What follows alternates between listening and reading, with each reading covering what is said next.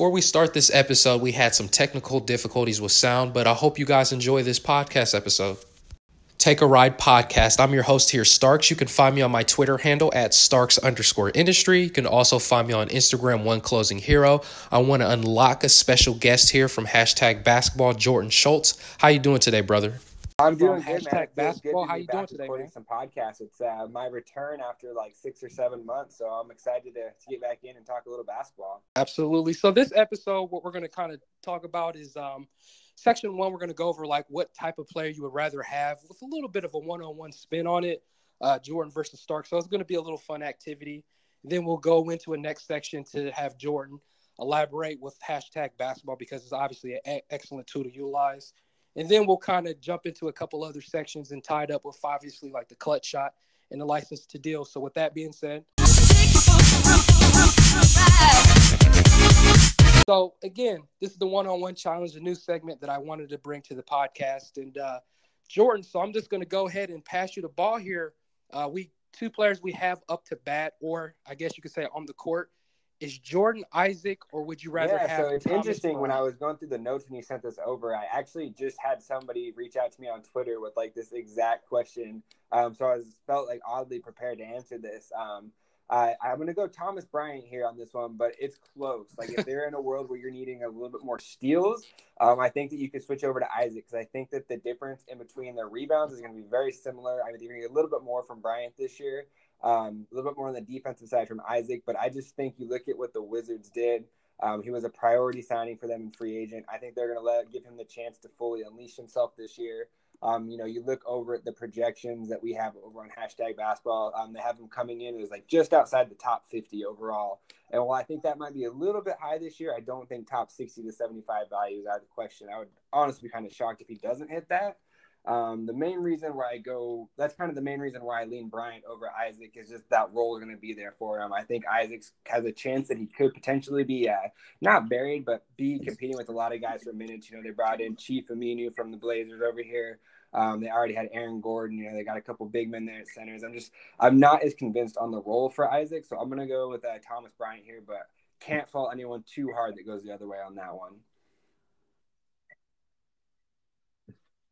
Ooh, I'm actually interested in this. Is going to be fun. I'm, I'm surprised here. I'm actually essentially with you on this because I'll say it like this. Let me let me take steal the ball and pass it back to you on this because this is good. In the fantasy community, in a dynasty format, do you believe that the the community would kind of shy away from Thomas Bryant to go for the ceiling of John Jonathan Isaac, or do you believe the dynasty community would still You know, that's a tough Bryant, question. Um, I mean, I would think that you would, uh, the, the majority of the people would be going after Jonathan Isaac just because, you know, he had so much hype, especially if, you know, you're an established dynasty league where you, you were around when he was a rookie. You know, he had a lot of hype coming out. There was a lot of people that thought he should have been like the third or fourth rookie off the board that year. Um, and I mean, when you look at the ultimate upside, I think it's fair to say that the the higher upside does lay within Jonathan Isaac. You know, he's a guy that could easily easily challenge for one and a half threes, blocks, and steals in his prime. Um, he showed down the stretch last year. I want to say he hit like 1.8 three pointers down the stretch after the All Star break or something like that per night. Um, so I mean, that's you know, it's definitely a juicy fantasy profile. It's just there's so many bodies there, and there's other bodies there that I actually I really like. Like I'm uh, one of the few people it seems like that's still in on Aaron Gordon. Um, you know, Vooch is a freaking animal down there. You know, who knows what happens with Mo Bamba there. Um, but yeah, so I mean, it's a good question. But for me, I'll take Bryant there. I just that role is locked up. You know, they're very similar in age. Um, you're going to get points, you're going to get rebounds, you're going to get blocks, and he, uh, with, with Bryant, that is, and he's one of those rare big man centers that doesn't tank your free throw percentage either.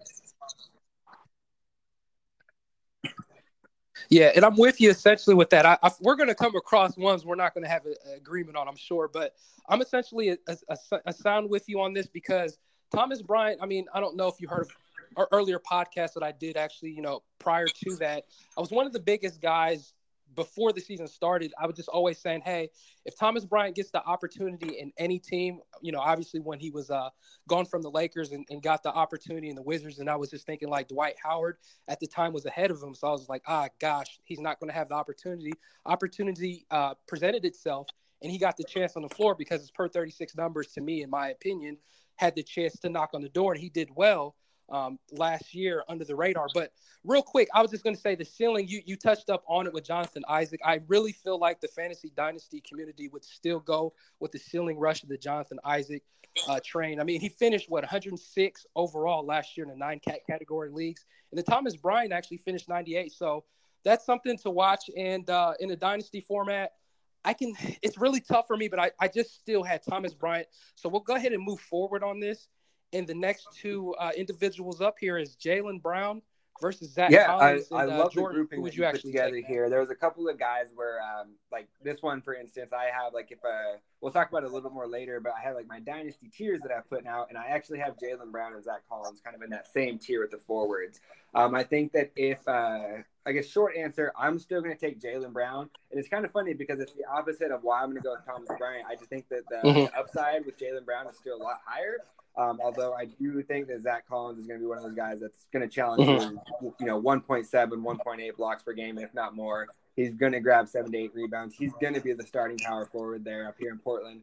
Um, but it's kind of contradictory, but I'm still going to take that upside with Jaylen Brown, especially that first year here without Kyrie. Um, you know, of course, they swapped in Kemba, so it's not like they got like much of a lower usage point guard there. Um, but I think this is going to be the chance that you either see Jaylen Brown really, really step up or um, come off of the bench in like a six man role where he's like leading that second unit. Um, but I'm willing to bet on that upside there. Um, I may be one of those guys that gives Coach Stevens a little bit too much credit, but I just I like the way he's able to develop a lot of the guys there. So I'm still going to go Jaylen Brown here. Um, but this this one's close as well. This uh, real quick as you're cutting out. Uh, I'll just I know if you hear me. Um, but let Yep. me. Yeah, you got got you. Actually, go ahead, go right back on it because you just cut out there. Uh, yeah, so I'm going to go Jaylen Brown here. Uh, really close. I think that Zach Collins is going to be a guy that is the starting power forward in Portland. Um, he's going to get too close to two blocks per game, seven, eight rebounds. Um, but the upside with Jaylen Brown is just so, so high. I mean, you talk about the upside with Jonathan Isaac, I think that the upside with Jaylen Brown is just as high right there. Um, the one thing that it kind of keeps him down is it seems like his defensive impact in the real NBA has not quite uh, translated to the box score yet. So there is some Uh-huh. area for them to improve there. Um, but I'm in on Jaylen Brown this year. I like how Coach Stevens is able to develop his guys there. Um, I'm willing to give it one more year with Jaylen Brown, but this is one of them that I could look really silly on in six months. Yeah, we we can go ahead and play one on one with this one. We're a little bit different here, and honestly, it's it's a lot closer than that. And the the facts that you brought behind it made a lot of sense because I mean, honestly, you know, obviously Kyrie gone. You know, you need more. Um, you know, obviously usage to go around Boston. Obviously, they did get Kemba in the process of you know the uh, the free agency and stuff of that nature. You still got Marcus Smart that could be slotted in the starting lineup at the two. Jaylen Brown, I don't know. They could kind of finagle that and finesse it from time to time who starts who. And then obviously Gordon Hayward, I think, is going to have a little bit of a bounce back year under the radar. But the reason why I'm actually going um, against, I wouldn't say against the grain, because I mean it's it's pretty close. It's probably more of a preference uh, thing here. Zach Collins for me, uh, just because he's a you know a big that gives you pretty good percentages, sneaky with the blocks and gets you some threes. So that's something that I, I take notice. And then obviously in Portland, you know, it's like who's the next guy up? And I was hoping uh, he was going to get the start. And you know, as time progresses on, it looks like he's going to start now. I'm trying to remember. Was it Anthony Tolliver was behind him, and then maybe Skal Labissiere, and then you guys know Hooked on Phonics works for me. so, with that being said, uh, it, it is definitely a close one. It's definitely a pre- pre- uh, preference on that aspect, but I can definitely see from your aspect as well with Jaylen Brown, and uh, hopefully he gets a little bit more stats. And I don't think he's just another uh, t- Wiggins type of player. So we'll move we'll move forward there. And uh, the next two gentlemen up is uh, Rui Hachimura and Kev- or Kevon Looney. And uh, Jordan, who do you actually take here, man? So this one was a little bit easier for me. I'm gonna go Kevon Looney here. Um, it maybe sound a little crazy because I know the word just went out and get, went out and got Willie Cauley Stein. Um, Mhm. And I think that they're going to split minutes together. And I think that from a real NBA perspective, they're going to do uh, a little bit of a timeshare there. But I'm not going to be shocked if the, the better fantasy player there is Kevon Looney, especially when you look at his defensive side of the ball. I mean, Willie Cauley Stein was supposed to be a rim protector coming out of college, and I want to say he averaged like 0.6 blocks per game last year. Um, Mhm. I think there's a good chance this year that even in just like 25, 26 minutes, you're going to have Looney um, averaging over eight rebounds and close to one steal and block per game. Um, he's, you know, he's going to hurt your free throw percentage a little bit there, but, you know, excellent from the field. He's, you know, not a high usage player, but he is going to be able to get you close to nine, 10 points per game there. Um, I'll go Kevon Looney here. Um, even though there is an outside chance, it sounds like uh, Rui Hachimura could start this year. Um, I think that uh, you just listened to you know Steve Kerr and the rest of the Warriors talk. Looney's a guy they really really like there. They stuck with him through some uh, injuries. He had a lot of hip injuries when he first came into the league, and they kept him around. Um, I think that says a lot about him. You know, they they're singing his praises there. I'm to buy into some Kevon Looney this year. Uh, I like it, and uh, this one's probably to surprise you. The easy one would be Kevon Looney for this year in the redraft format. Um, long term, I guess I'm looking this, at this a, a dynasty format long term, and I don't particularly I'm not fans of rookies, but I'll take a chance with uh, Rui Hachimura, and I like to call him Orochimaru for those that understand the, the, terminology with that. I think he's a player that could be. I'm not saying he's Rudy Gay, like young, vintage type of him, but I think he could be as time progresses on, like a 20 and eight type of uh, player. And I mean, as I mentioned before, his jump shot is smooth and, and is legit and his fadeaway and his step back. But for this year, he's not. I mean, he's knocking on the door just to start. Kevon Looney to me is he's a solid player. So it's nothing to take nothing from Looney because honestly, Looney should be better in this maybe this year and maybe even possibly next year. And obviously, like you mentioned, Steve Kerr gushing over him. I mean, that's a good sign. And if somehow Looney, uh, excuse me, plays 30 minutes this year, because I mean, he mentioned that also too, that would be music to the fantasy GM's ear. So um, that's where I stand. But I mean, Looney, it should be more of a safe bet. But I think I'm just going to hope for the upside, and I'll take I'll take the the L if I have to. So moving forward, do you want you want me to actually do this in reverse? You can ask me, so I don't put you in the fire actually, first there, Jordan. I actually have a question for you. Um, so I was kind yeah. of looking at uh, Hachimura's uh, projections that we have over on hashtag basketball. Um, they have him mm-hmm. projected for 0.9 steals and 0.7 blocks. Are you taking the over or under there? Because I think that's where a big part of his fantasy value is going to come in. It's going to depend on those defensive numbers. So let me ask you a question with the question. So is that with the that's a good projection with hashtag. Is that with the projections of that? How many minutes are you guys projecting him? um, they have him down for 28 currently. Oh, 28 now. If that's the projection to 28, then I'm, I'm concerned. That's that's not good stock stats at all, and that's what I would be really concerned about. And I can see why you would uh, shy away from um, Rui at that point in time. Yeah, I mean, and, and like you know, not to like, uh, you know, to like down on him long term. Like, I mean, the 0.9 steals and 0.7 blocks as a rookie, you know, that's not bad at all. It's just, I, I, am not convinced he even really gets to that. You know, I just, I, I, you know, fully admitted I did not watch a ton of Gonzaga in college. Um, but ah, man, I just, I don't know. He has, I seem like he's one of the few guys that I seem to be just a little bit lower on the consensus. You know, sometimes that works out. Sure. There are times that I have missed out on guys, and this could be one of those guys. Yeah, absolutely. So no, that sounds good. I appreciate giving me the projections too. I, that's definitely like you, you guys mentioned. He, you know, hashtag basketball is an excellent tool to utilize, and we'll definitely dive deeper here a little bit about it too. So if you want to ask me, Jordan, on the next two players on slate, and I can kind of spin it on that real quick. Yeah, okay, let's do it. So the next one we have is going to be uh, Pascal Siakam, uh, the reigning most improved player, versus uh, everybody's pick for breakout this year, Mitchell Robinson. Who you got? Oh my gosh, everybody's fantasy love, heart, and strings for Mitch Robinson. I like Mitch Robinson, but I'm gonna be honest here. To me, it's going to be Pascal Siakam, and I understand Siakam's a little bit older, but at the same time, I'm thinking about Kawhi Leonard. You know, obviously not being there anymore. The usage rate should bl- blossom for Pascal Siakam, and I understand at the same time, Mitch Robinson finished that four, you know top 47 in the last what two months. He was like a top 15 player here's the thing about me, and it's it's not to throw shade at Mitch Robinson because I love Mitch Robinson as the next GM, but I'm not going to pay a high draft pick on him. That's just my opinion because I know he was going in some formats at a back first uh, round, beginning second round type um, in a dynasty format, and that's a little too rich for me.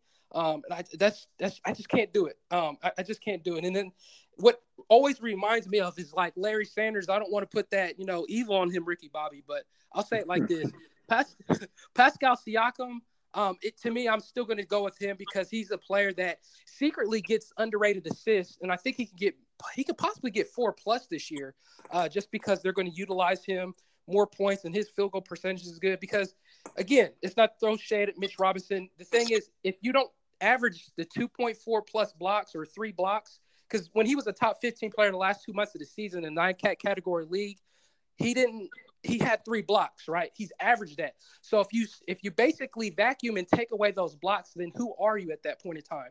He's not going to give you three pointers. The free throw percentage is not there. Of course, you'll get the rebounds. He's not a high usage rate player, you know, either. So he's not going to score also a lot of points. So that's where I stand. But Mitch Robinson is a good player. I just can't pay that high. And I'll pass you the ball there. You know, Jordan, what's your thoughts, man?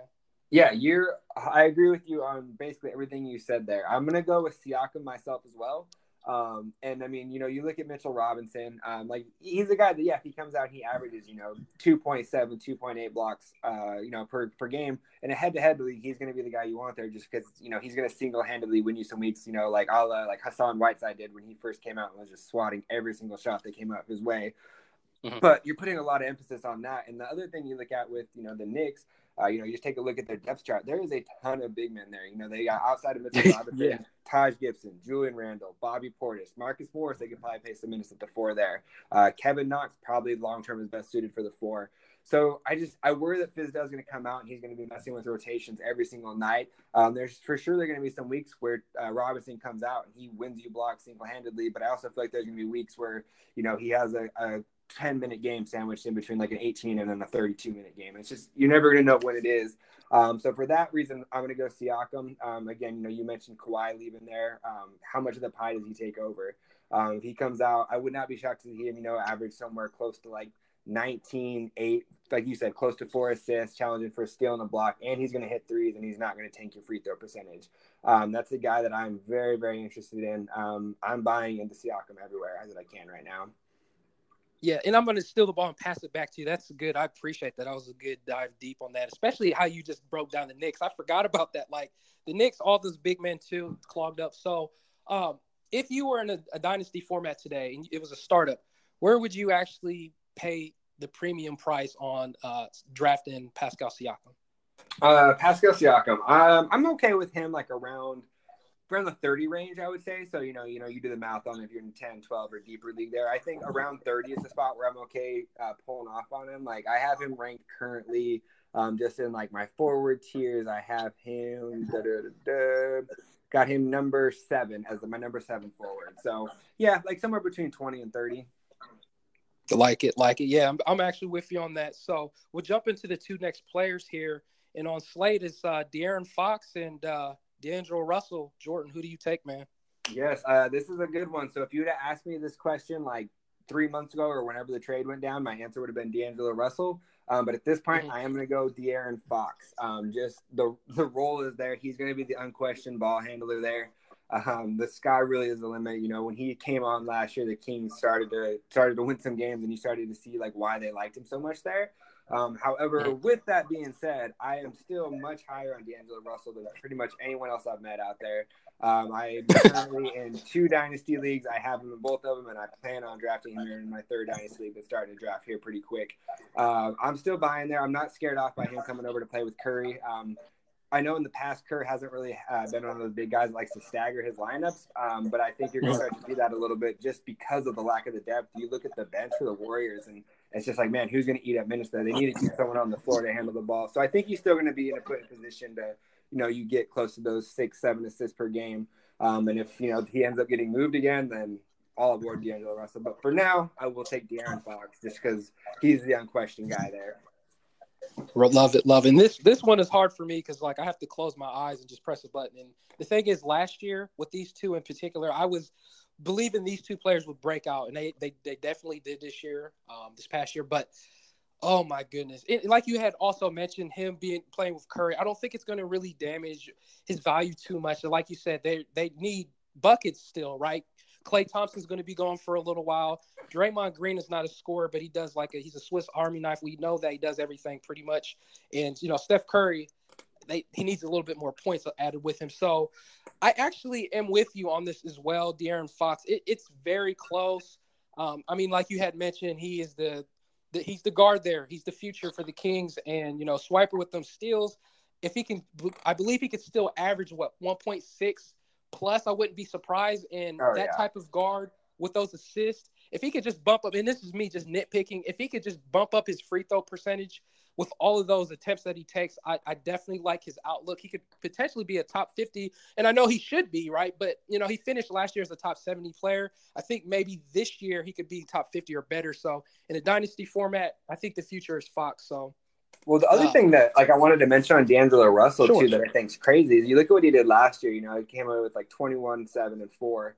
He only did that in 30 mm-hmm. minutes a game. Like I think there's a realistic chance where he sees more minutes than that, like closer to 32 to 34. Like 30.2 minutes. That's that's not a lot there. Uh, especially when you look at the lack of depth with the Golden State Warriors. I would mm-hmm. not be mm-hmm. shocked if he actually has more minutes and is more efficient in that time. Yeah, absolutely. And and real quick on D'Angelo Russell, I guess this is. I mean, obviously, this is going to be hard for us to predict, but I mean, I still want to ask you this though, Jordan. Do you think he he signs like? Does he, does he stay with Golden State longer than this year, or what do you think, man? gun to my head, I say no. Um, just because yeah. I think that you can move him and get a piece that fits better stylistically with like the rest of the roster. You know, pending Klay comes back and is the same guy he was before. Um, mm-hmm. You know, Klay's a lockdown defender, but you put D'Lo and Steph out there together, and you, on defense, that, that gives me a little bit of worry. Um, so I, I, would say gun to my head, no. But if you look back in three years and you know D'Lo bought into the culture and he's there still killing it, it wouldn't be the biggest shock in the world to me. Yeah, I'm with you on that. Um, I, I, really think he leaves, but I wouldn't be surprised if he stayed. So the next two people on, on slate here is the bridge. The bridges up up here, and it's Mikal Bridges versus Miles Bridges. Who would you actually take there, Jordan? Um, so for this one, um, I'm gonna go. Ooh, I'm gonna go Miles Bridges on this one. This one's pretty much a coin toss for me. Um, mm-hmm. Main reason is I just expect Charlotte to be just absolutely terrible, dreadful, and I would not be yeah. shocked if half of the veterans that are on their roster now are on other teams near the trade deadline. Um, so that mm-hmm. means that Miles Bridges, is the guy that could be, you know, in line for 34 to 36 minutes a game down the stretch during your fantasy playoffs. Um, would not be shocked if he got, you know, 28 to 30 minutes a game, even if he's challenging for, you know, 15, 16 points, six rebounds. He's going to be a guy that's going to be close to a triple one, you know, get you a steal, block, and a three pointer per game. Uh, pretty decent percentages. Um, and then you just look at the role. Like, who else does he have to compete with minutes there? A couple of aging veterans, you know. Yeah, give me the give me Miles Bridges. Yeah, I'm, I'm just saying I'm not going to hold too much time on this. I'm actually the same. It's it is close, and I think at one point in time the community was more closer to Mikal Bridges. But as you had mentioned, and I always talk about Charlotte and the wasteland team that they are. You know, they need buckets there, and someone's got to fill it up. Obviously, like you know Terry Rozier, they paid the money there, but I mean he's in a big situation where he has to perform. I mean, who else is there, right? So, and hopefully, you know, this is going off of ISO rant here. I mean, I could talk about Malik Monk. I, I hope Monk yes. can come out this year mm-hmm. um, and, and do well. You know, hopefully, because I I'm, I'm, probably the only person. I'm probably maybe you too. Uh, I guess. Yeah, I think we're going to be very similar. On so the, quick, the, the, grouping I have him with in my tiers is Mikal Bridges, actually Delon Wright, and Derrick White. So I think he's going to be mm-hmm. better than a lot of people expect this year. Absolutely. So yeah, Miles Bridges again. I mean, kind of, you know, uh, what am I trying to say? Pivot and go into Mikal Bridges. I think it's him and Oubre. It doesn't matter. I mean, Mikal Bridges will get his minutes, but again, it's just Miles Bridges what at least what held in, in my mind at least last year, and maybe many people may have forgot. The last two weeks of the season was a top 55 player, so that's not necessarily mean he's going to be that. I don't think so, but I mean, I'll just take a person on the wasteland team and just see what they do with the young youth. So we'll move we're only almost done with this section. So, uh, Jordan, real quick on these two players. Who would you rather have here? Ooh, Gary that's a good one. This is another one where you pick two guys that I had in the exact same tier. Um, for me, I'm going to go Kevin Huerter here just because I am buying in all the stock in Atlanta that I can get right now. I'm a big fan of what they've been doing down there. Um, you look at Huerter, I think he kind of got a reputation as, you know, stereotypical white shooting guard. He's going to sit out on the line and shoot the ball. No, this guy can handle the ball. He can play make. he can get you some defensive numbers. He's going to be a guy that they really need to take up and really take another step forward, especially because Trae Young, as great as he is, he does have his deficiencies too. He needs a guy like Huerter to come play off of. Um, big, big fan of Kevin Huerter. I'm going to buy in uh, big there. With that being said, I am expecting a Gary Harris bounce back, closer to the guy that he used to be. Um, but just that the upside there with Kevin Huerter is just so high. I would have mm-hmm. a tough time turning that down. Yeah, and I'm gonna hold too much time on this. I'm with you on this. Uh, unfortunately, like it, it, was actually harder for me to kind of pick this because it's like I'm with you. I believe Gary Harris is gonna have a bounce back year. And the thing, what is also an issue is it's almost like he was getting worse as the season progressed on. And I know he was probably riddled with injuries, playing along on top of that. And then Kevin Huerter is one of the things that there is a lot of mentions about him and what he's doing. He's I forgot I, I had a report here. Um, you know, he was starting to look at you know obviously other players in the NBA and trying to mimic their moves, and at the same time just incorporating into his own system. So, and like you said with Atlanta, and they have one of the mm-hmm. top three what fast paced offenses in you know the NBA last year. And at the same time, to be on that type of team with all of those opportunities with uh, fantasy gold stats, then I'm with it. And then you know they mentioned uh, who was it? Trae Young and uh, John John Collins get like 35 plus minutes. Now I'm not saying Kevin Huerter is going to get those minutes, but I wouldn't be surprised if he got 30 plus minutes, you know, safely. Yeah, and, absolutely. You know, that's something I keep to look forward but to. The projections that they have so, for Huerter so far is uh, 29 minutes per game. Um, they have him coming in with 13.8 points, 3.7 rebounds, 3.2 assists with a steal and 2.4 three pointers. So I mean that's around like top 120 value, which I think is even a little bit low for him. I think that he can do he can outperform that. Uh, two nice, points, yeah. So what was the three points again? What was the average you got? You guys haven't projected. Nice, yeah. I could definitely see that. I, that's well worth, especially him shooting. Him. So the last two people here, um, I think this is going to be a little bit interesting. Is uh, Trae Young or Donovan Mitchell? Who do you take? Me all the Atlanta Hawks I can get. I'm going to go Trae Young here. Okay. Actually, and I'm going to take this L. Um, hey, I'm to no take Don, he's, Donovan he's Mitchell. I'm just, I just, right. So it, it, it's a tough one, but I can understand the, the dynasty community and just in general fantasy that Trae Young, I mean, he was on a burner last year. I mean, that's no lie. And I honestly believe he was going to be good. I didn't think he was going to be that great uh, last year. What he finished within, I think, the last two months of the season as a top 37 player, and that was better than Donovan Mitchell. Now, for the whole season last year, that wasn't the case. But again, your coach gushing over you to get 35 plus minutes a game. Um, you know, he, I believe he's going to make more three pointers this season too. So it wouldn't be a shock if he's better than Donovan Mitchell. I just, for me, I just still hold dear, and that could be to my detrimental, like that I that I could take an L for that because I've been backing Donovan Mitchell for the longest, and and I think he'll have a bounce back season. So that's where we're at. So uh, the next section here is uh, I appreciate Jordan to coming on this podcast. It's it's humbling to have someone of hashtag and especially in particular, I you know I checked out your uh, your podcast and Dynasty. Uh, with, yeah, uh, hashtag, and, and, I think you're um, bringing um, honestly, that back. This right? is a little bit of a test run. Uh, my my issue in the Vast is my old my old laptop crapped out on me, um, and I've kind of haven't gotten a situation set back up where I was comfortable getting back into it. So as long as everything goes good here, we should be coming back here honestly in the next few weeks. I already have like my first two uh, outline podcast outlines ready to go, so that should be coming back here. Don't quote me, but I would say in the next two ish weeks or so.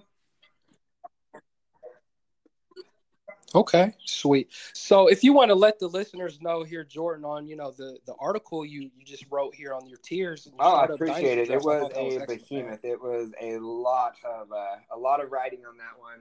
Um, a lot of work went into that, so I do appreciate the shout out on that. Um, yeah, so if over on hashtag basketball, or weirdly enough, if you just want to Google Dynasty Tiers Hoops, um, it's the very first uh, option that pops up on there.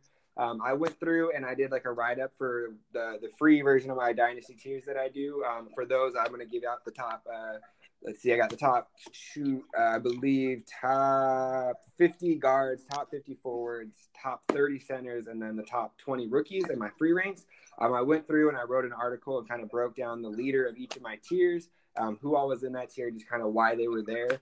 Um, so a lot of people have been wanting like you know podcasts. They want they they come out and they're like, oh, you know, why do you have this guy over this guy? Well, I kind of preemptively struck answer those questions and kind of go through and check those out. Um, it's gotten a lot of a lot of good feedback, so I do appreciate all all the all the people that have enjoyed it so far. But yeah, hashtag basketball. I mean, we really do have a ton of stuff in terms of tools. Um, you know, projections. We got dynasty rankings. We have my dynasty tiers. Um, like grade to trade type tools. I mean, there's so much stuff over there, and all of it's free too. That's the really nice part. Um, but the only thing they have is we have like a Patreon page set up for hashtag to help fund the tools. Um, I myself have a Patreon set up. It's uh, patreon.com slash Schultz Hoops. If you want to jump over there for $2 a month, you're going to get uh, access to my expanded dynasty tiers. Um, for that, we're going to go top 100 guards, top 100 forwards, top 60 centers, and the top 45 ish or so rookies. Um, yeah, two bucks a month gets you access to that, gets you priority access to any fantasy league that I join into. Um, so come over there and yeah, let's talk some dynasty hoops.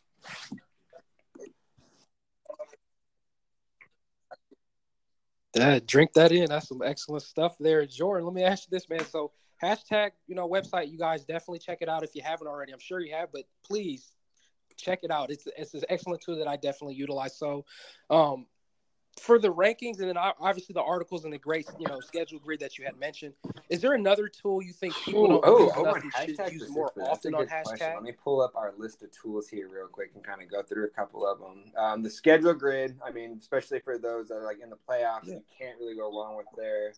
Um, Ooh, the next man up. That's a tool that I really like. So if you mm-hmm. click over to the hashtag basketball, go to the tools and hit your next man up. What that's going to do is it's going to, you know, you go through, you pick a player and say, all right, I'm going to go through and pick my Chicago Bulls. I'm going to go through there. Uh, looks like this has not been updated for this upcoming season. it does still have Bobby Portis on the squad, but go through there, hit my guy Lauri Markkanen. I'm going to apply that to him.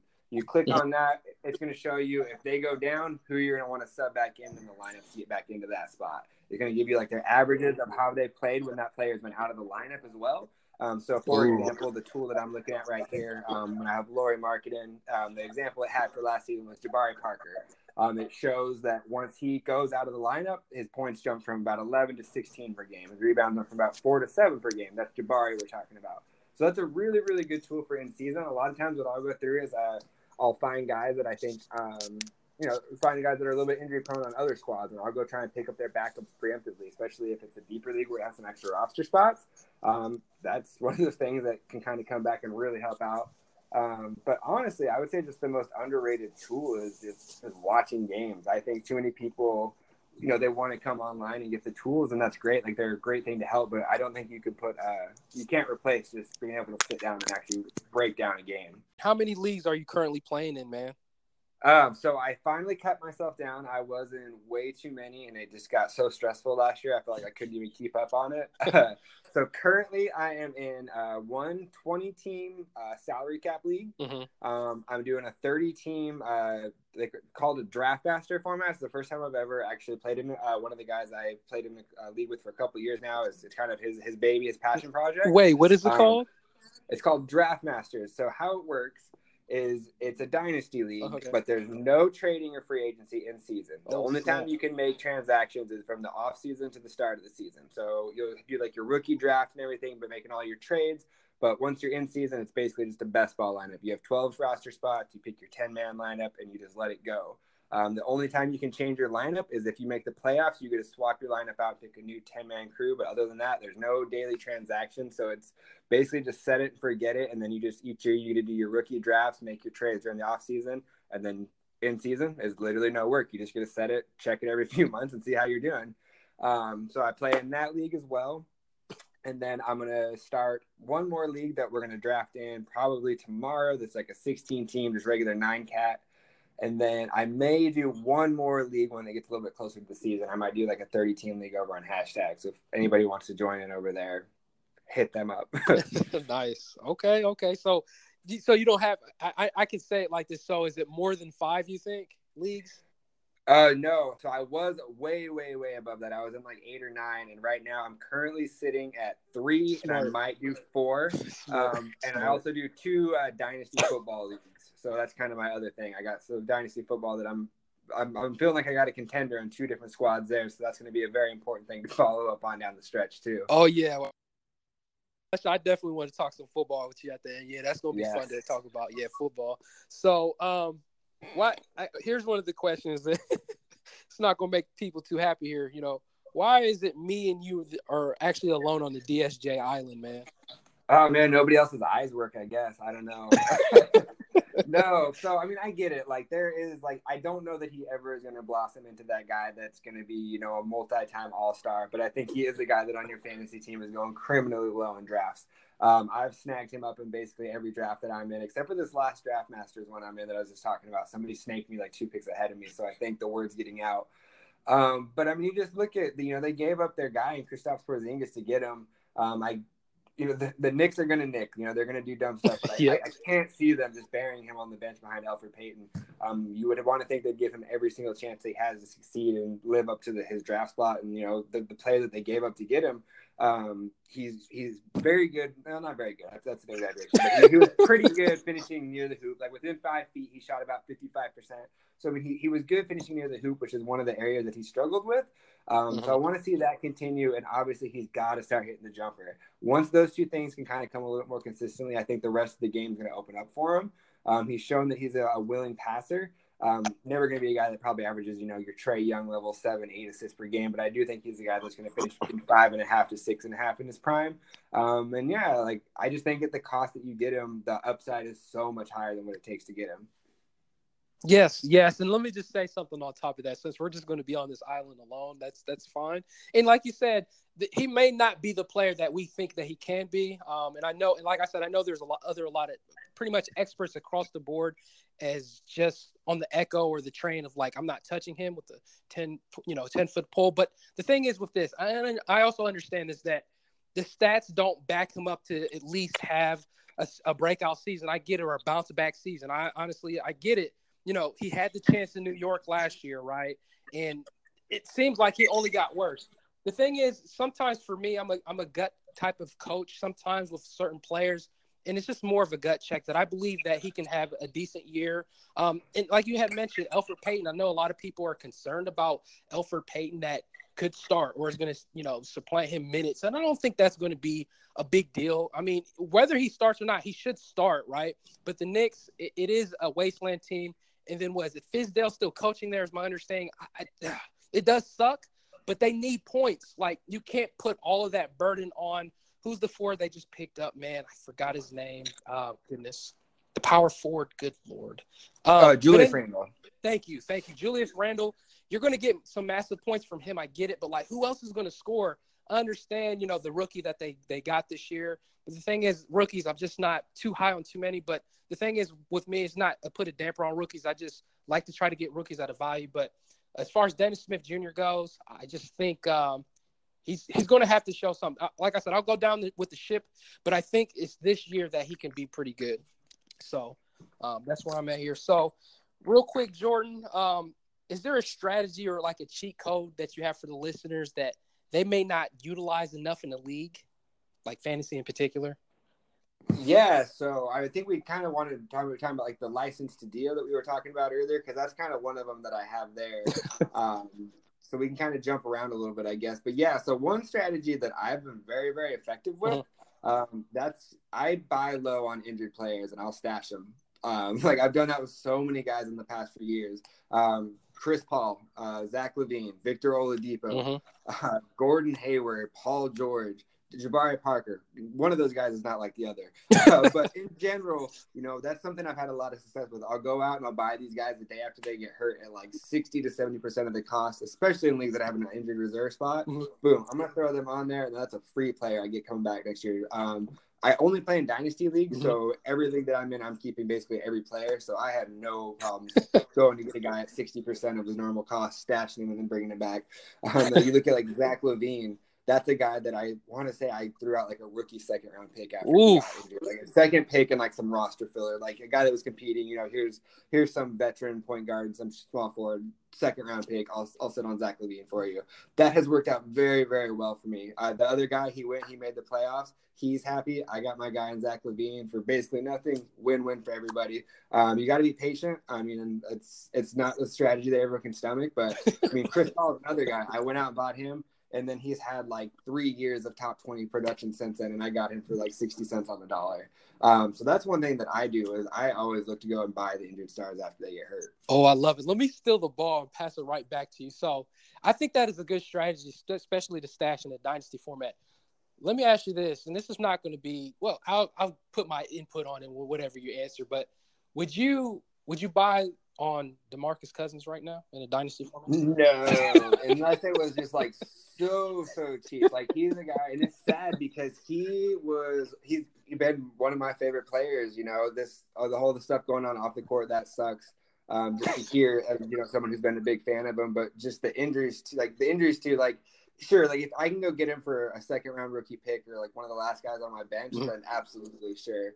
Um, but I'm not giving up like anything that I'm really counting on getting production from in this year or the next year. Like, yeah, I'm good on that unless it's just like stupid, stupid cheap. Awesome. Let me also ask a question on top of that too. This is another injured player. And the dynasty format started today, and I understand he's been going a little bit higher. And I like to know actually what the projections is that you guys have on hashtag Kevin Durant. Are you buying, and how would if you're buying, what you know, what draft actually, what round would you pick him up in as well too?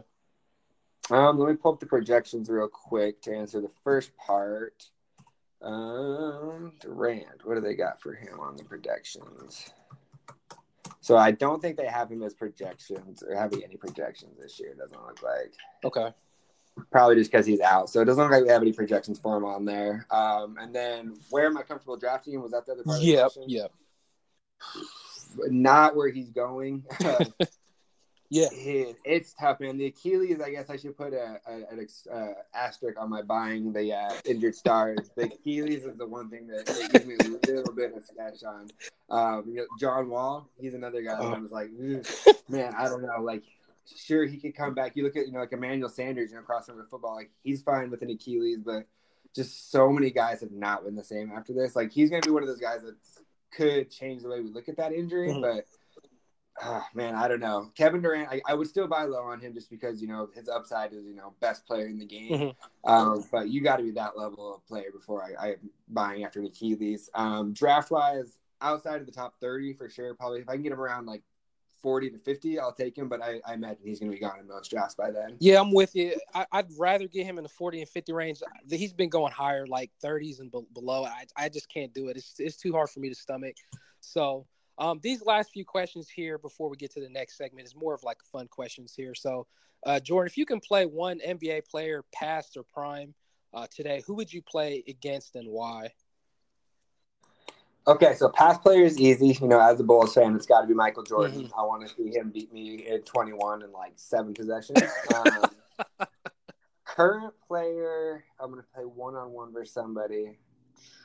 Man, it's got to be James Harden, just because I want to see like a top three offensive player of all time in person. Just see how good that actually is, especially in a setting like one on one where he can just step back on me like seven different steps and hit it. Yeah, I'll, I'll go James Harden. I want to see that in person. Love it. So, let me ask you did you see the James Harden, uh, the three point off the one foot?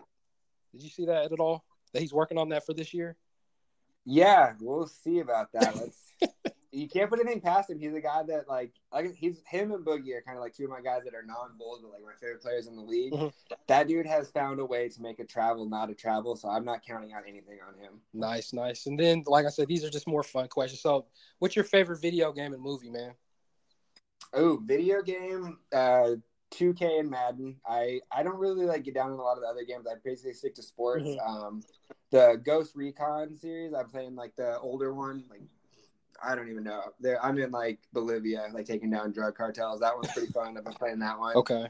Um, but yeah, 2K and Madden. Uh, movies. It's kind of that older, uh, like Pineapple Express, Okay. knocked up, 40 year old version, like kind of that whole thing. I don't watch a ton of movies. If I'm watching TV, it's generally going to be like sports or like Netflix, Hulu, like a couple of things like that. Nice, nice. Okay. And I think sounds like when, when you said Pineapple Express and then uh 40 year old, did you say 40 year old vir- virgin too? Or did I miss that out? Yeah, 40 year old version, knocked up, like that whole kind of that, that whole era Okay. of comedy. Gotcha, gotcha. So, all right. So, this one's the last one here, and then we'll kind of move forward. So, Jordan, have you ever taken someone on a ride before in a fantasy league? Oh man, so I was thinking about this, and I'm I'm sure that I have, but funnily enough, the one trade that always sticks out in my mind is one of the trades where I actually got taken on right. It's the worst trade I've ever made in any fantasy league ever, and I will never forget it. All right, you ready for this? Oh, I'm ready. So it was rookie year of Giannis. Uh, I grabbed him super late. You know, Uh-huh. you can already tell it's going to be a heartbreaker. I flipped him straight up for, at the time, a very, very good Brandon Knight. oh, Yeah. It helped me that year and the next year, but every year past that, it's been rough seeing what Giannis has become. And I was even high on Giannis, but like, I'm not going to sit here and tell you, like, yeah, I knew he was going to be an MVP, top five player. Like, no way. I knew he was going to be good, but yeah. I, at the time I was like, yeah, give me some Brandon Knight, and it was you know three three pointers a game. Yeah, Well, let- bad, bad. Well, move. let me ask you a question on top of that. I, I can, yeah, that's that's a rough one. What was you playing redraft leagues even then too, or was that still dynasty format? This one was like a, I want it was like a keeper, like you keep like four or five or something like that. It Okay. wasn't a full dynasty yet. Yeah.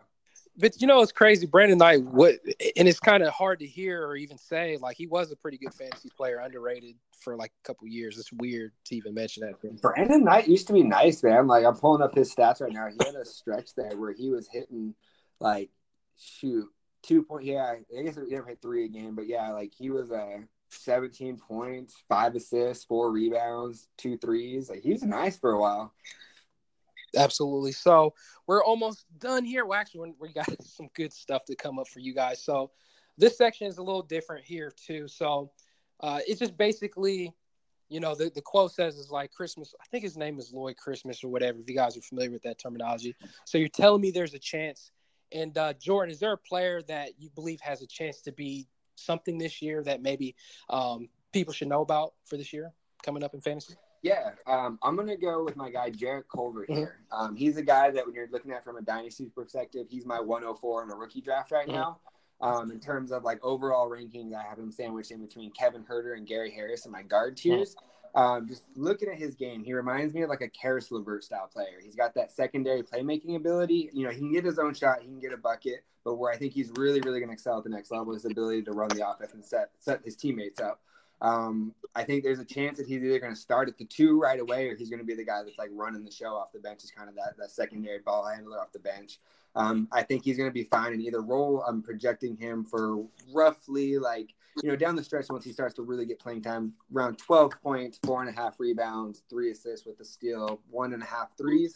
Um, I think he could challenge for about top 150 overall value this year. Um, but he's a guy that in a dynasty league, I think as soon as next year is challenging for you know top 80, top 75, top 50 finishes. Love it, love it. And honestly, uh, that's a player that I'm actually also interested to see what he does this year in particular. So, uh, the guy that I just want to touch up on, and I think that the time is that people are starting to talk about him a little bit more as Darius Garland. I'm not going to say he's going to be a world beater this year, but it's just a situation with Cleveland that he's already wouldn't say he's getting the keys, but he's getting the opportunity to go ahead and start alongside with Collin Sexton. I don't know how that's going to mesh well, but I'll tell you what is going to mesh well is he's going to get the minutes. So the opportunity, and it may typically when you get the opportunity, you're going to expect fantasy stats, right? But at the same time, he's not one of those particular players that's going to fill the categories in, the nine cat category league. He might seem almost more for points leagues for because I know there's a lot of GMs that play points leagues, so he could be more tailored for that. Um, he doesn't get a lot of steals, so you know that's something that's a little concerning. You know, in college this past year was he's averaging 16 points, two and a half assists, 75 uh, percent of free throw line, 3.8 rebounds, and 27 minutes in college. So, um, is he going to? The question is, is he going to even get that many amount of minutes in Cleveland? I wouldn't be surprised if they just went ahead and did it because what the only player that's still solidified over there is Kevin Love, as far as you know, a veteran that's going to do well. But the thing is, the question is, is how long is Kevin Love going to be there, or even if he's going to be on the floor? I guess that's the next question. So, uh, with that being said, Sexton and him, they're going to just be playing. They're not going to get a lot of assists, but I just think Garland, in particular, is a player that you should start taking considered. Uh, considering in your dynasty format, and even if you play in redraft leagues, he's more of a late round flyer. But in a dynasty format, I think you don't want to really shy too far away from him. He's not a player I'm going to reach on, but he's a player to consider. Like I said, he's not going to be a world beater, but I think he can hold some value. And again, that opportunity, maybe something can uh, flare out for him. So we'll move forward here in the license to deal. It's, it's actually good to have Jordan to have uh, to do this segment with me. So I'll kind of go ahead and start it off.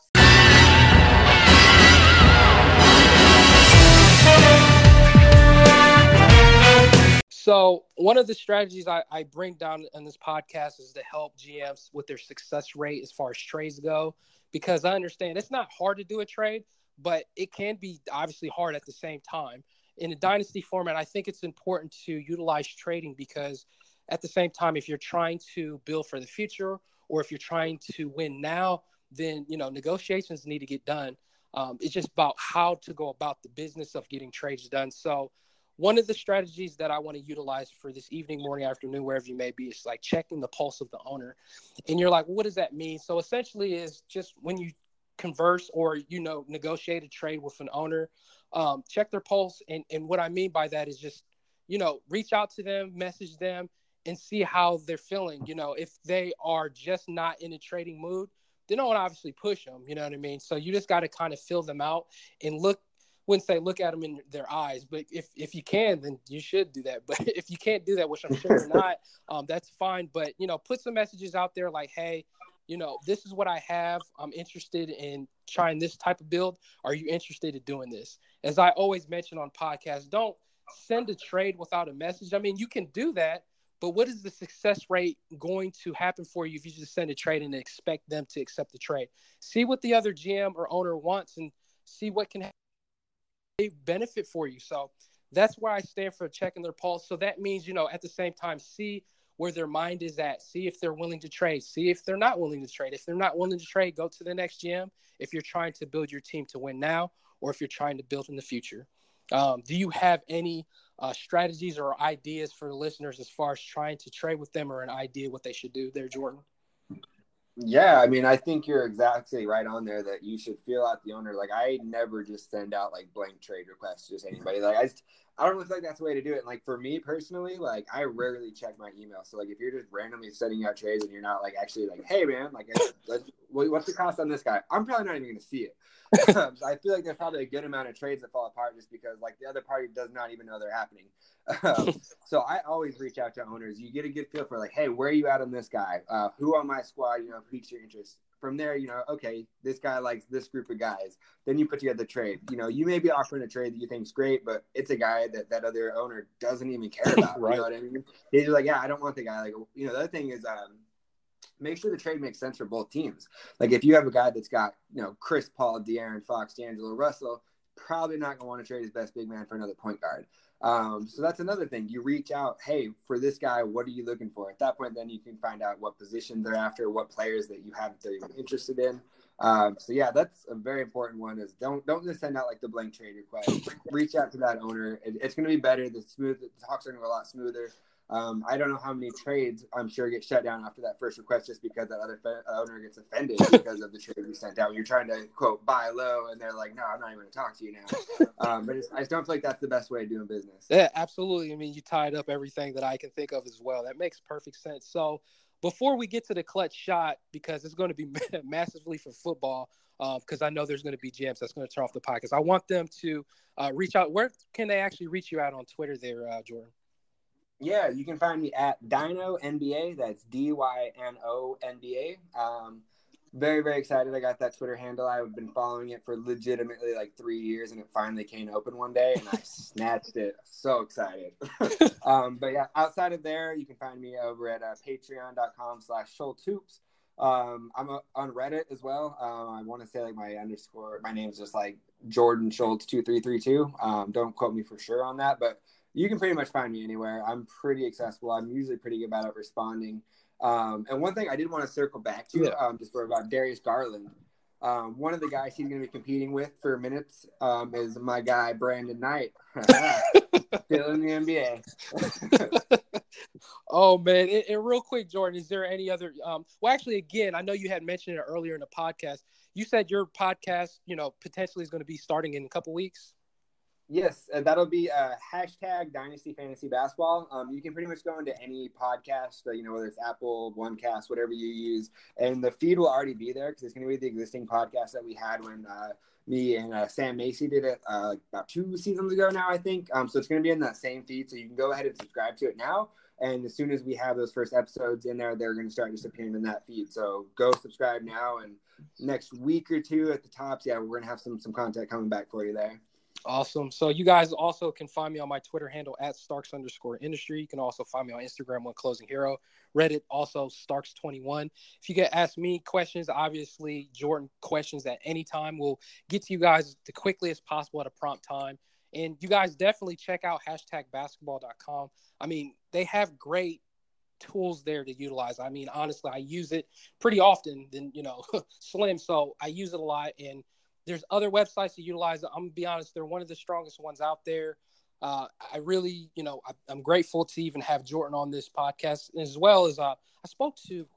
Gosh, man, I, am gonna feel bad. Joey as well. So Joey has a mm-hmm. great thing going on there. I spoke to him and I spoke to some other individuals and hashtags. So definitely check them out and you know make sure you guys uh, contribute to the Patreon and, and help Jordan out, especially his his Dynasty podcast. I've took a listen to and it's it's it's really well mapped out. He has a nice breakdown and, and a nice voice for it, so definitely check it out. So, for those that are just fantasy basketball heads like we are, you can get off the podcast, but we want to just talk about football, so we wanted to get. Oh, okay, good. I was hoping we were going to talk about that a little bit. Yes, we are. We are. so, um, the clutch shot this evening, morning, afternoon, wherever you may be in the fantasy world. So, Jordan, man, I'm gonna tell you, I'm gonna be straight honest with you. Um, fantasy football, I actually started it about, I, man, I started what played about 10 or 11 years ago. And to be honest with you, I played fantasy football before basketball. Um, but let me actually just throw you the ball instead of passing to you. And I just want you to just speak anything about fantasy football. We'll just go back and forth from there. Yeah, we have a very similar start there. I actually started playing fantasy football as well. Um, I was a fourth grader in my very first league. I played with like one of my uncles and my dad in like a Yahoo free public league. Oh, um, yeah. I, I, did not play every single year consistently after that, but I played in like fourth and fifth grade, and then I picked it back up again in high school. Um, but yeah, I started off as a fantasy footballer as well. Um, for a very, very short time, I actually like hosted like the Red Rock Fantasy Football podcast before I decided to just kind of step back and focus more on the basketball side of it. Okay. Um, so yeah, I'm a big football fan. Um, I kind of for a few years though, I kind of stepped back a little bit, but I don't know what it is. These last few years, my Cowboys got good again, and it just it was hard not to fall back. Oh, Oh, it looks like it's our Cowboys. I'm a Cowboys fan too, man. Oh yes, let's oh, go, yes. Zeke baby. Zeke, yes indeed. So, Rian, let me ask you this question too. So, and I've I've always knocked fantasy football, although I play. The reason why I knock fantasy football is because it's like you know with basketball in particular, I like to do nine cat category leagues because of strategy. But football, it's about points. But at the same time, I mm-hmm. to be honest, I'm good at pretty much even basketball, football, and baseball as far as fantasy the last couple years, like it's been a struggle for me in football. I don't know what it is, man. So maybe I can be asking you for some advice. Obviously, so I got I got rumped here. This well, say I got rumped. This guy had uh, Lamar Jackson, so I don't feel too bad. Um, he he really went off on me this week. So, is there any players that you're a little bit surprised on on on week one in particular, man? Um, so it may shock nobody, but I have been praising Dak Moore or Dak and Kellen Moore's offense, and so to see oh that 45 explosion in week one, oh my gosh! Like I've been telling everybody would listen. Like I'm telling you, Kellen Moore. So I, I grew up about an hour outside of Boise, so Shut I was up. there during the Kellen Moore era. Like I was there when he was like the winningest college quarterback over like a four-year period. I had no doubt that the offense was going to look like a modern like Sean McVay type offense. Yeah, I heard and about just, that. You know, it's the Giants. I don't want to get too excited. yeah, same here, same here. But dude, we destroyed them. Like we looked so good offensively. It was. Yeah, uh, so I've been Dak. That's a big one. Everyone on the Cowboys, I've been saying that that Kellen Moore, he's going to be the guy that revolutionizes our offense. Um, Evan Engram, he was another guy that I drafted. I felt felt good about him. Got him like round six in a 14 league, round five, round four okay. or five in a 14 team league. Okay. Um, I'm going zero running back in a lot of leagues this year. I'm trying that out. I, I have one league where my running backs are like Kerryon Johnson and Tarik Cohen. Um, so I'm trying that out this year. But yeah, I know what you mean. It's tough kind of doing the football thing after like how strategy involved nine cat is, but I think that's part of the fun of it. Is it's kind of the great equalizer. Like you can literally draft and do everything right, and then your dude rolls an ankle in the first quarter. Oh my god! You know what I mean? Yeah. Like, Oh yeah, so I mean, man, I, I'm, it's funny if people are going to be mad for gushing because it's, it's, either you love Dallas or you hate him, and I can understand. So we can gush over Dallas all day, but I'll just say this real quick because you touched up on everything, especially the feel of McVay because I heard that too. So you touched up on everything Dallas, so I'm not going to hurt the listeners' ears with me gushing on top of Dallas. But one thing I do definitely want to say is, and I want to actually ask you this for Dak Prescott, I, I still, I'm still not sure about him. And I want to believe because I know like and I and I'll get off. I just want to ask you this. Do you believe he's worth the pay that may be coming to him here soon? Yeah, uh, yes and no. I mean like is any like is any one player in the NFL like where such a team dominant game worth forty million dollars a year? Probably not, but right, it's worth the cost of not losing him, I would say. And then just the way that you look at the markets going for quarterbacks in three years, that forty million dollar could seem like a steal. Like you know, you look at a Carson Wentz type deal, and like three years is going to look like a, like peanuts. Um, so yeah, I mean, I think you got to pay him. Uh, I'm fine with it. Um, it seems like we've done a really good job structuring the salary cap to where we can afford to keep him and bring back everybody else. Um, I think the hardest part is just like you know, it sounds like you were a longtime Cowboys fan too. Yes, he's just he's the opposite of Tony Romo. Like they yeah. have completely different playing styles, and I think it's kind of hard to adjust. Like that first year, like I won't say that like right from the start I was on the train with Dak. Um, like I wanted to see Romo with that team the year that he took over. It was the best defense he'd had around him. Like it felt like that was the year. Um, but yeah, I've just kind of had to adjust what I'm used to seeing, and I, I really like what Dak has done so far. I, I saw that now that he has like his 1500 path attempt, um, he qualifies yeah. for like the Pro Football list, and he's like the fifth highest QBR of all time. Um, so like that's pretty dang good for a fourth round pick. Can't complain there. Yeah, yeah. Tony Romo, I just think of the the, the party of collar broken, you know, situation. But um, for as far as going back to a couple other, you know, teams as well in football, actually the report came out. It, it just I wouldn't be. I, we won't talk too much. Well, we'll try not to. But I guess it wouldn't be a podcast even to talk about football without even mentioning Antonio uh, Brown. Did you hear the oh, next uh, set of news on him, man?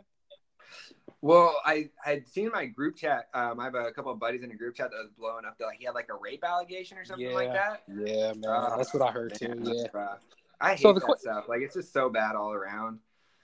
Yeah, I mean, just like the Patriots too. Like, oh my gosh, T- to me, the Patriots is like the Golden State Patriots. I'm gonna just call them the Golden State Patriots, but um, I, I don't know. Antonio Brown, there. I mean, obviously, there's. I, I hope things get better with him because I don't know, man. Let me ask you this because there's a theory going around. Obviously, like it was set up for him to go to the Patriots. Do you believe that theory, or what do you? Think, I man? do actually. I really, really do. And I have a buddy that's in one of the fantasy football leagues that I'm in who had a trade uh-huh. offer for Antonio Brown, and I was like, Nah, man, like just just chill. He's gonna be a Patriot by like week four. And this was like after like he burnt his feet off. This was like before the helmet and everything it just something felt off about it like right from the start and then you look at like uh, they asked uh, gruden um, like after the game like how their game plan changed without him. And he straight up said like they weren't expecting him here because he hasn't even been here three consecutive days since he signed. And it's just like the whole thing just felt so off.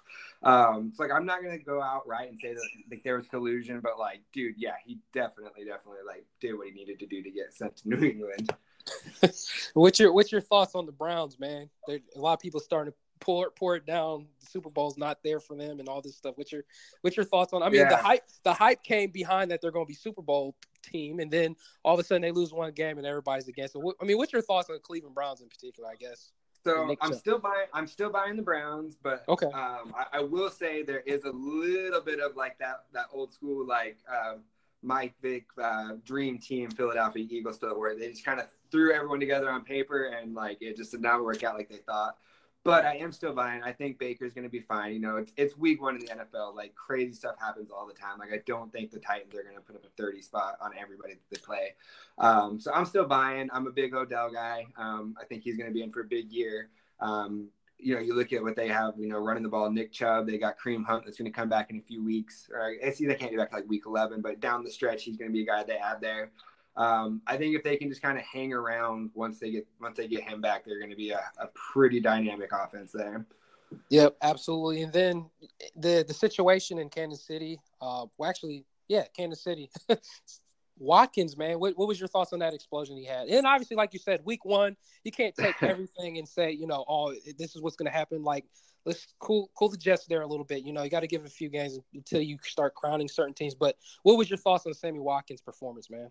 Yeah, so Sammy, so in my uh, the one of the fantasy leagues I commissioner, and like each week I'll do like a little like short kind of article like recap just on the league, and I did one after the draft where I kind of like graded like the best and worst pick for each team, and of course I had wrote about how big out of a pick Sammy Watkins was, and then he goes off for like forty five points, um, so I just uh, he's not gonna do him. Like the talent has never been a question with him. That guy just can never stay upright for 16 games. Um, so if he can stay healthy in that offense, man, he's going to be like a top or worse. Absolutely, and then obviously playing with Mahomes that only makes things even better for him, right? So, and then I guess when it, when it comes to running back committees, you know, and I know you st- you started the strategy of you know doing the almost like the zero zero RBs, you know, the strategy of going receivers. And the funny thing is, every time I do that type of strategy, I always fail. So hopefully it changes around. I actually try to go running back heavy this year, and it's not working. I mean, it's only week one, and the thing is, with when it comes to fantasy football, I always start out slow, but somehow do better as the season go on. Because I think one of the most critical things is when it comes to fantasy football is I don't believe you win at the draft. I you win at the free agency and the waiver wire ads. That's going to be mm-hmm. really important to, especially if you do acquisition budgets. I mean, I don't know if if you do that. I really suggest that you know people that do fantasy football do that acquisition budgets and you know what hundred dollar budget and you just put uh, money on players because I think players from the free agency bloom and there's going to be injuries that's going to happen in fantasy. So um, that's that's my take on it. You know, what's your thoughts on you know people that bloom from the free agency in, in fantasy football?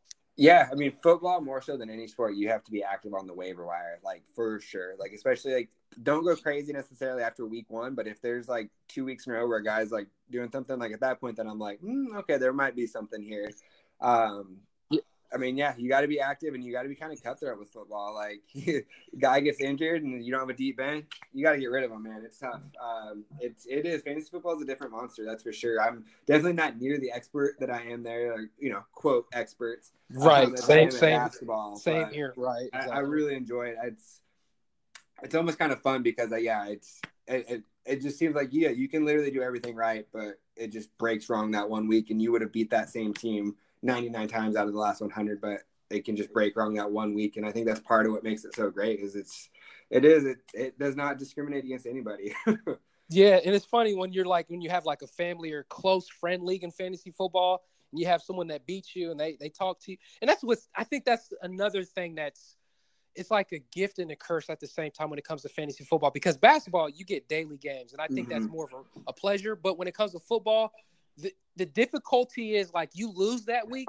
There's only what two to three days you get that week, right? And most of them is on Sunday. Mm-hmm. So if you play a friend, you're going to be stuck. And especially if they talk smack or trash to you, you got to hang that over your head the whole week and wait until that next week until you play your next game. So that is a rough thing to do. So I think that's beautiful. So, uh, Jordan, is there anything else you want to talk about before we get off the podcast here, man? Um, man, not really. Um, like I said, uh, we'll have our podcast coming back soon. I hope to have you on there as soon as we bring that back. Um, anybody else out there is wanting to talk hoops, hit me up. I'm approachable. Let's talk hoops. I'll hop on your podcast. You can come on mine. Uh, that's about it. I'm just excited for some basketball to be back. You know, we got football back on TV. That means basketball is a few weeks away. It's just oh, the best time of the year. I'm not a big baseball guy anymore. A few months of TV, it's just been hard for me to get into. So I'm just excited for the fall time. Absolutely. So ho- hopefully I can finagle you just to do try fantasy baseball maybe again. But I understand it's a, it's too much. But um, I used to do fantasy baseball. I would do it in a good league, but it's got to be like active owners that are like really into it. That would be my thing. really? Okay. I, I, might have to take you up on it. We'll, we'll give it some time if we're not busy, but I, you know, I'm sure we're going to come across a lot of things, you know, coming up with business. But again, I appreciate you, Jordan, to be on this, you know, podcast. Like I said, it's humbling to have you on there, and definitely I'd love to, you know, jump on uh, hashtag whenever you know your podcast when you when you're able to bring it up. Just let me know, man. So you guys have all right, so you guys have a good evening, morning, and afternoon, and take a ride.